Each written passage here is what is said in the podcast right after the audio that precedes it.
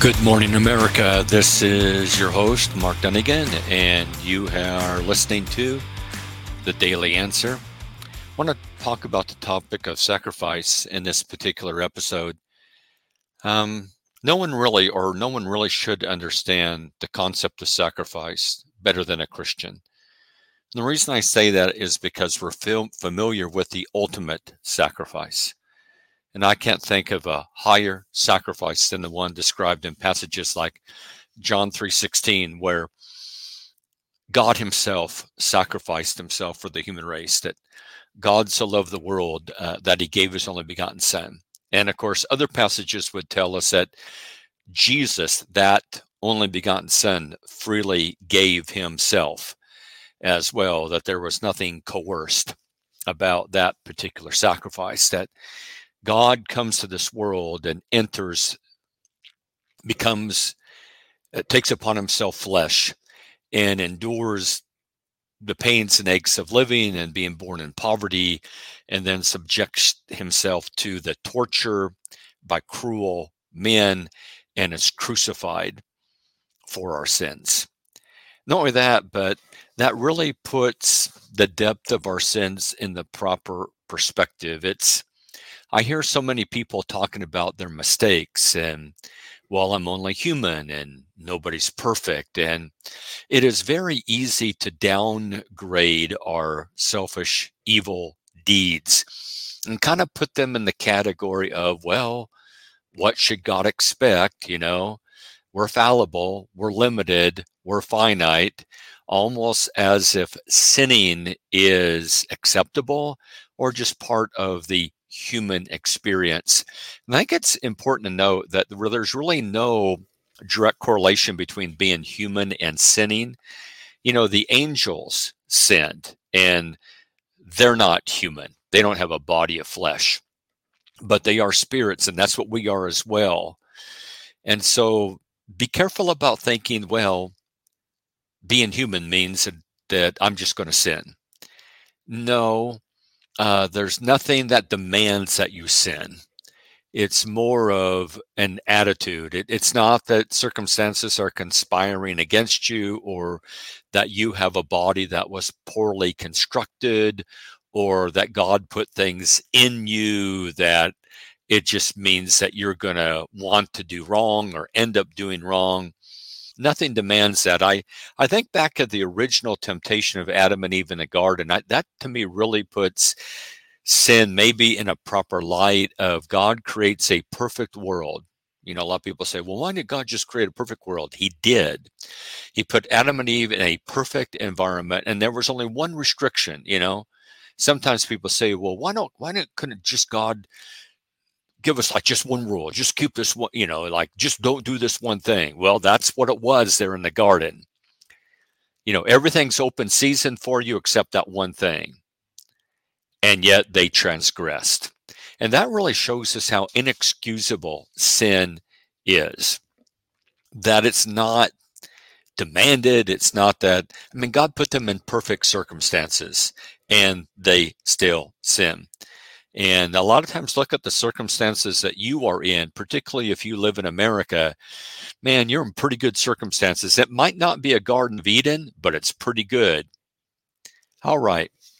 So, the principle of sacrifice is a fundamental reality of life. And what I mean by that is that you cannot do everything at once, which means that you have to make some choices which often demands got to make some sacrifices.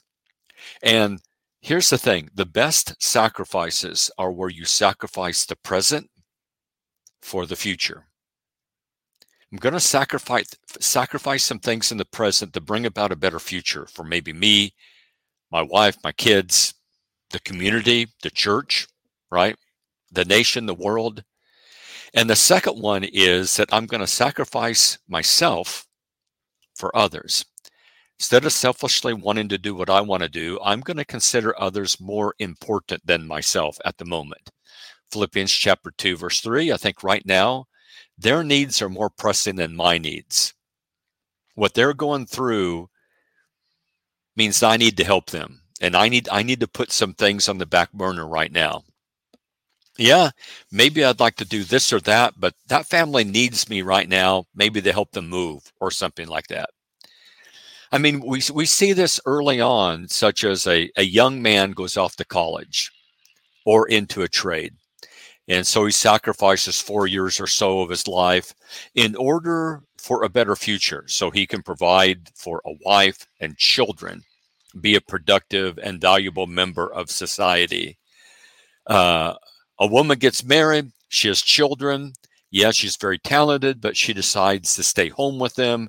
She sacrifices her time and freedom to bring them up in the nurture and admonition of the Lord. Ephesians chapter 6, verse 4. And so those are all sacrifices that people make. And someone has observed that the sacrifice most pleasing to God is where you sacrifice yourself.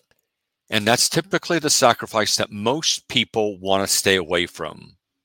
Now, what I mean by that is there's a statement back in the book of Micah, chapter 6. And here we have people being pictured as saying, With what shall I come to the Lord and bow myself before the God on high? Shall I come to him with burnt offerings, with yearling calves? Does the Lord take pleasure in thousands of rams and 10,000 rivers of oil? Shall I give him my firstborn for my wrongdoings, the fruit of my body for the sin of my soul? He has told you, O mortal one, what is good. And what does the Lord require of you? But to do justice, to love kindness, to walk humbly with your God, or that is, give yourself sacrifice yourself. And it's interesting. It starts with like, uh, I mean, should I should I offer all these burnt offerings, and should I come with like ten thousand rivers of oil? Uh, does God want me to sacrifice my own child? Okay, but those are all things maybe very dear to us, like our own child, but those are all things outside of ourselves. And many people, I think, in religion are okay with sacrifices as long as it's something outside themselves. You know, just hey, God, tell me, tell me how much to give, and I'll, I'll, just give that or what I need to pay. Okay, and tell me like how many times I need to pray, and tell me how many times I need to like show up at some religious service, and just that's fine. Except, I don't really want to be told I have to change me and that I have to sacrifice myself. And but that that's what God really wants at the end of the day. God wants you. God wants your mind and your heart and your will. You know, it's easy to go through life and to make sacrifices. Even even atheists make sacrifices. Even very worldly people are willing to make sacrifices. I mean, athletes will make tremendous grueling sacrifices for, as Paul noted, just a temporary crown in 1 Corinthians chapter 9. God wants something more deeper than that. God wants you. And at the end of the day, are you going to be willing to give that to God? In 1 Samuel chapter 15, we see that um, where rebellion is as the sin of divination. It's like witchcraft and idolatry. And then the statement is made has, has God delight in all these sacrifices as in obeying him? That's what God wants you. God wants you to obey him and love him and serve him. You know, Jesus spoke of this when he talked about denying yourself, picking up your cross, and following him. And really, that should be a natural response to God's great sacrifice for our sins. And I think we see that in Galatians chapter 220. That's the way Paul viewed it. Is that in light of Jesus' death, when I was baptized in the Christ, I died with him. And I no longer live for me, I live for Jesus, which means I also live for others as well. Love God with all your heart and love your neighbor as yourself. So, in the book of Romans, chapter 12, verse 1 and 2, we are told to present our bodies as a living sacrifice. Uh, and I think the idea there is an ongoing sacrifice, a never ending sacrifice where we we lay down our lives and we lay down our bodies and we give of our time and give in our heart every single day. That it's And I don't know, I, I get tired of being in a culture that is kind of all about me and me time and my time and self care and etc. And just wallowing in taking care of me. The sacrifices that we're supposed to give are ongoing.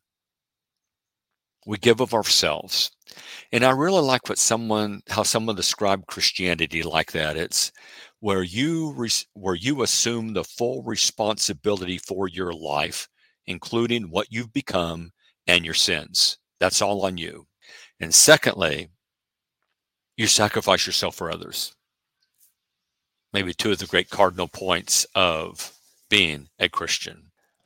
And so a couple things come out of this, and that is what choice right now would bring about a better future for others and myself?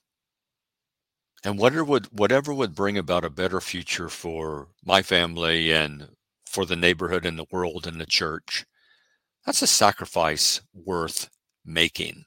The other thing is, are there a number of sacrifices that you're making right now that have nothing to do with what the Bible teaches? They have really nothing to do with godliness, godly living, etc. That's kind of a wasted amount of effort. If you're going to make sacrifices, okay, make sacrifices that stand that God says those are the sacrifices that you need to make. It's so easy to come up with our own list of things that well I'm, I'm willing to I'm willing to sacrifice that. Um, instead of okay, but is that what God wants you to sacrifice? Is that the type of sacrifice that would be pleasing to God? Or just kind of trying to make up your own rules? What do I need to do right now to put the needs of others ahead of my own? And are you aware of the needs of others? Are you aware of the needs of your husband or your wife or your kids or your parents? Are you aware of the needs of your neighbors? I think that's important that we are aware of what other people need right now the encouragement they might need right now, the support they might need right now. Philippians 2, we talked about that. Consider others more important than yourself. To me, people who follow those two principles, what would bring about a better future? What can I sacrifice right now to bring about that better future? Secondly, right now, where do I need to put other people on a priority above me? Okay. People who follow those two principles, I find, create compelling lives worthy of being imitated. Like the Apostle Paul, who told the Corinthians in 2 Corinthians 12 15 that he was willing to spend himself out for them, to be expended because of how much he loved them. You know, in a culture where people are talking so much about victimhood and self care and I, me, mine, how refreshing the presence of Christians who are all about God and others, eternity, not the here and now.